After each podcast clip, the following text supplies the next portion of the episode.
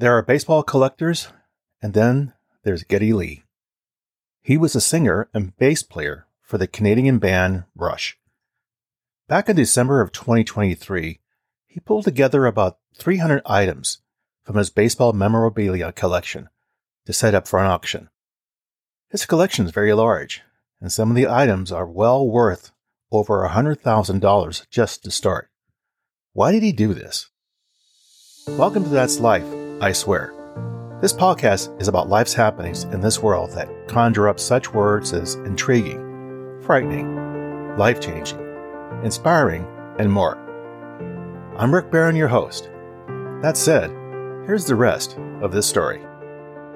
After more than 40 years of building this massive collection, Lee put up some 300 items for sale in a live auction. The auction was titled Selections from the Geddy Lee Collection an Important Baseball Memorabilia, which was presented by Christie's that took place on December 6, 2023. In a pretty extraordinary narrative, the story unfolds as Geddy Lee, the Canadian rock sensation from Rush, assumed a unexpected role as the archivist of America's most cherished pastime. Engaging in a phone conversation from his secluded home office, Geddy Lee requests a moment to retrieve a very special baseball, a seemingly unremarkable item with a story etched in his memory. Among the hundreds in his possession, this baseball holds minimal monetary value, overshadowed by others that are well worth over $100,000 and are adorned with signatures of U.S. presidents and baseball Hall of Famers. I mean, some of these baseballs have been thrown in no hitters and hit for milestone home runs. However, Lee reaches for a baseball signed by Bert Shepard, a left handed pitcher who pitched only one game in the major leagues before fading into obscurity. When Shepard signed the ball, would you believe he found room between the seams to write his life story? Sounds impossible, but bear me out. Bert wrote on the baseball I lost my right leg being shot down over Germany in World War II. I got a new leg and pitched for the Washington Senators on August 14th, 1945. He continues, I gave up one run and three hits in five and one third innings. After Lee completes reading the inscription, he starts laughing, but it's an emotional laugh, as if the smile is helping him choke back something more. Needless to say that when Geddy gathered articles to be put up for sale, Bert Shepard's baseball wasn't in the pile. I mean, how could anyone put a price on something like that? In the realm of pure, guilt free enjoyment, this embodies it. At 70, Lee, the esteemed bass player and vocalist of the Canadian rock band sensation Rush, stands proudly within the hollowed halls of the Rock and Roll Hall of Fame, his distinctive signature etched into its very walls.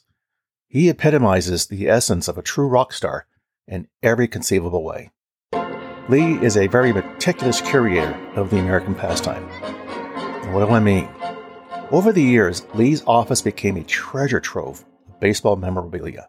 I mean, this guy has a 1917 Chicago White Sox ball signed by Shoeless Joe Jackson, a 1942 Negro Leagues ball signed by Josh Gibson, and a Mickey Mantle bat that's been traced back to the 1960 World Series.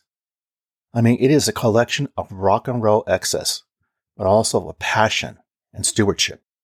Over 300 items from Lee's collection was auctioned by Christie's on December 6 of 2023. And the auction house estimated that the Beatles baseball alone would be worth upwards of $300,000. I mean, that's just the start. Same for the Mickey Mantle uh, baseball bat and a ball signed by Rube Waddell. One of the Kenny autographed baseballs was also said to fetch at least $100,000 just to start. Now, other items that went under the auctioneer's hammer were the following baseballs signed by various U.S. presidents, artifacts that belonged to Shoeless Joe Jackson, such as trophies and old photos, the final out balls from both of Johnny Vander Meer's back to back no hitters. Boy, that's got to give you chills a ball signed by all of the four Beatles, estimated at about maybe $300,000. A Lou Gehrig bat, starting off between $400 to $600,000 to start. And jerseys worn by Babe Ruth and Hank Aaron's, now get this, starting at $1 million and up. When viewed abstractly, it boils down to greed, said Lee, the desire to possess the game, to own a fragment of each exceptional player, to cradle in your hand a ball autograph by the likes of Lou Gehrig. It evolved into a compelling passion for him. What's telling, though, are the pieces Lee had decided to keep and the unmistakable care with which he accumulated so many artifacts in the first place. As Lee put it, baseballs, nobody owns them. They're like houses. You take care of them for a while, and then they move on to the next person, the next custodian, he would say. Baseball had a very special place in Lee's heart, despite his path not leading him to the major leagues. During his childhood in Toronto, he attempted to join a local team, but it just didn't pan out. Listening to American League broadcasts from Buffalo, he became enamored with legends like Norm Cash and Al Kaline, as well as the Tiger teams of the 1960s. In those days, Toronto had a AAA team, as the Blue Jays wouldn't make their debut for over a decade. Lee, fueled by his passion, would hop on a streetcar to witness the pros in action. The image of the wooden bleachers remains vivid in his memory. Entering the 1970s, Lee had transitioned into the realm of music. The thrill of playing the game was substituted with the exhilaration of performing on a stage.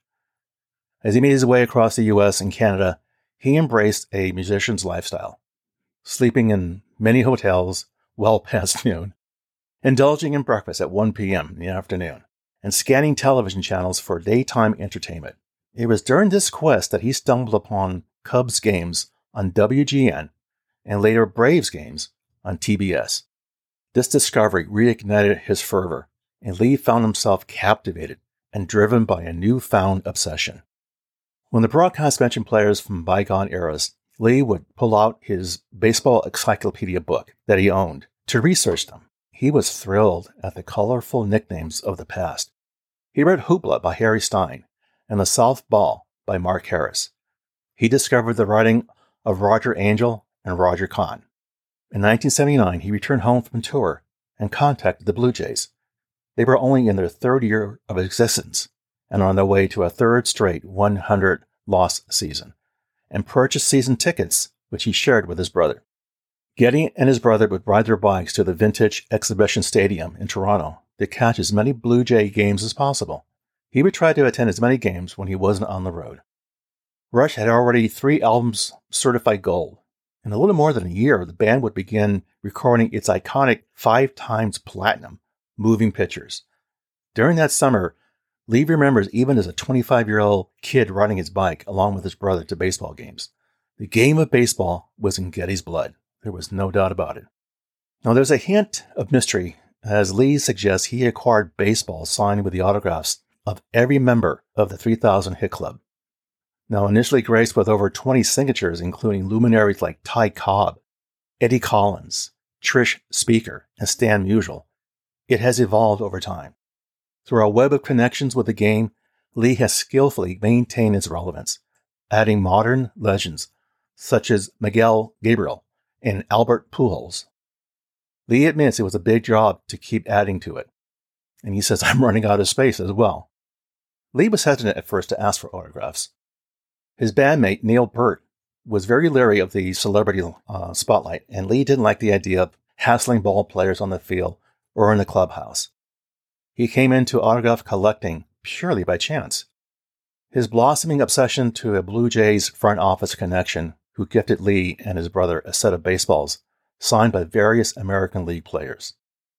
With those baseballs tucked away at home, Lee was on tour in Kansas City when he came across a memorabilia shop and purchased a single photo of Satchel Paige and another of Bobby Thomson's shot heard around the world. Soon after, he called that Kansas City shop that he was in, looking for advice on obtaining a special item. Lee told the guy, you know what? I got it in my head, and I think this is how every collector starts. Wouldn't it be cool to have a baseball signed by Babe Ruth? The shop collector became a dear friend and mentor who eventually got him a Babe Ruth ball. When Lee acquired the 3000 hit ball, It was a shop owner who encouraged him to keep adding signatures, to not just admire a piece of history, but to maintain it and enhance it. Immersed in the world of visual sports, Lee found himself enjoying the game of what they call rotisserie baseball, a game of strategic planning and calculated risk. It's another way to see this as what we call today fantasy baseball. His league, renowned for its complexity and competitiveness, demanded a deep understanding of a player's stats and an unwavering commitment to the virtual field. Lee, despite his undeniable skill, had not emerged victorious since 2019, a fact he acknowledged with a hint of sleepishness. Truth is, Lee has his own place in baseball history. Lee threw the ceremonial first pitch for the Blue Jays home opener in 2013, and he sang the Canadian national anthem for the All Star game in 1993. With no pitch pipe and no accompaniment, Lee walked up to the microphone and sang a cappella, but not before someone from the TV network told him that he would be happy to know 80 million people were watching from home, which did little to calm his nerves. The whole thing ended up being a very super experience for me and very memorable, he said. But it's one of those things, once you do it, why would you do it again? Lee's brother in law took a picture of him from the stands, and 30 years later, that picture is still framed in Lee's office. He added it to his baseball collection that day, though he didn't mean to. Lee possesses an innate appetite for collecting and has immersed himself in the study of history. His collections span art, wine, and even an entire book dedicated to his assortment of bass guitars. Recently, he's ventured into the realm of watch collecting. Surprisingly, his baseball collection serves as a unique lens through which he gains a profound insight into American history. He treasures a 1946 Montreal Royals baseball, graced with the signature of the iconic Jackie Robinson. Oh, that is sweet. For Lee, a Canadian, this particular piece holds a distinct and marvelous significance for him. As a collector, though, Lee has come to believe that collections need to be tended and they need to be fed. So in recent years, Lee realized he stopped feeding his baseball collection. In 2008, he purchased more than 200 baseballs signed by Negro League players and immediately donated the entire set to the Negro League's Baseball Museum. He's made enough connections that people in the game still gift him artifacts, but he won't sell any of the, of the gifts. They're priceless in their own way. I kept a lot of personal things and a lot of things that I felt my grandson perhaps would be interested to take over eventually in time, Lee said. Packing his office for the sale that happened in December of 2023, Lee said it was an emotional experience for him. Each item had a history and a story, and some of them Lee had acquired in especially memorable ways. They meant something beyond those hefty price tags. But when Lee finished packing, he dug into his archive to better display the items he was not ready or willing to let go. Within three days, Lee's wife came into his office and said, I thought you were going to sell all these baseballs. Lee said, Well, yeah, some. Some stories and some baseballs just aren't for sale. As Lee said, some of these things are so symbolic of the life of a person to me. I sit in the stands as a fan and I marvel about the beauty of the sport and the grace with which it's played. In almost every game, something happens that you've never seen before. I mean, that's baseball to me. The items I've collected over the years, I collected with passion. I collected with love. And I just have too much. It's time to share with the world again. And brother, that's fine with me. So, what can we learn from this story? What's the takeaway? For over 40 years, Geddy built a massive collection of baseball memorabilia. He collected with passion. As he said, he collected with love but he knew it came to a point that he had to let it go. It was just way too much. Geddy felt it was an education and a privilege to have had the opportunity to gather such a collection of baseball history. What was he to do? The answer was simple, he said. It's time to share with the world again and give other collectors an opportunity to enjoy the fun I had all these years. Well, there you go, my friends. That's life, I swear. For further information regarding the material covered in this episode, I invite you to visit my website, which you can find on either Apple Podcasts or Google Podcasts, for show notes calling out key pieces of content mentioned and the episode transcript. As always, I thank you for listening and your interest. Be sure to subscribe here or wherever you get your podcasts so you don't miss an episode. See you soon.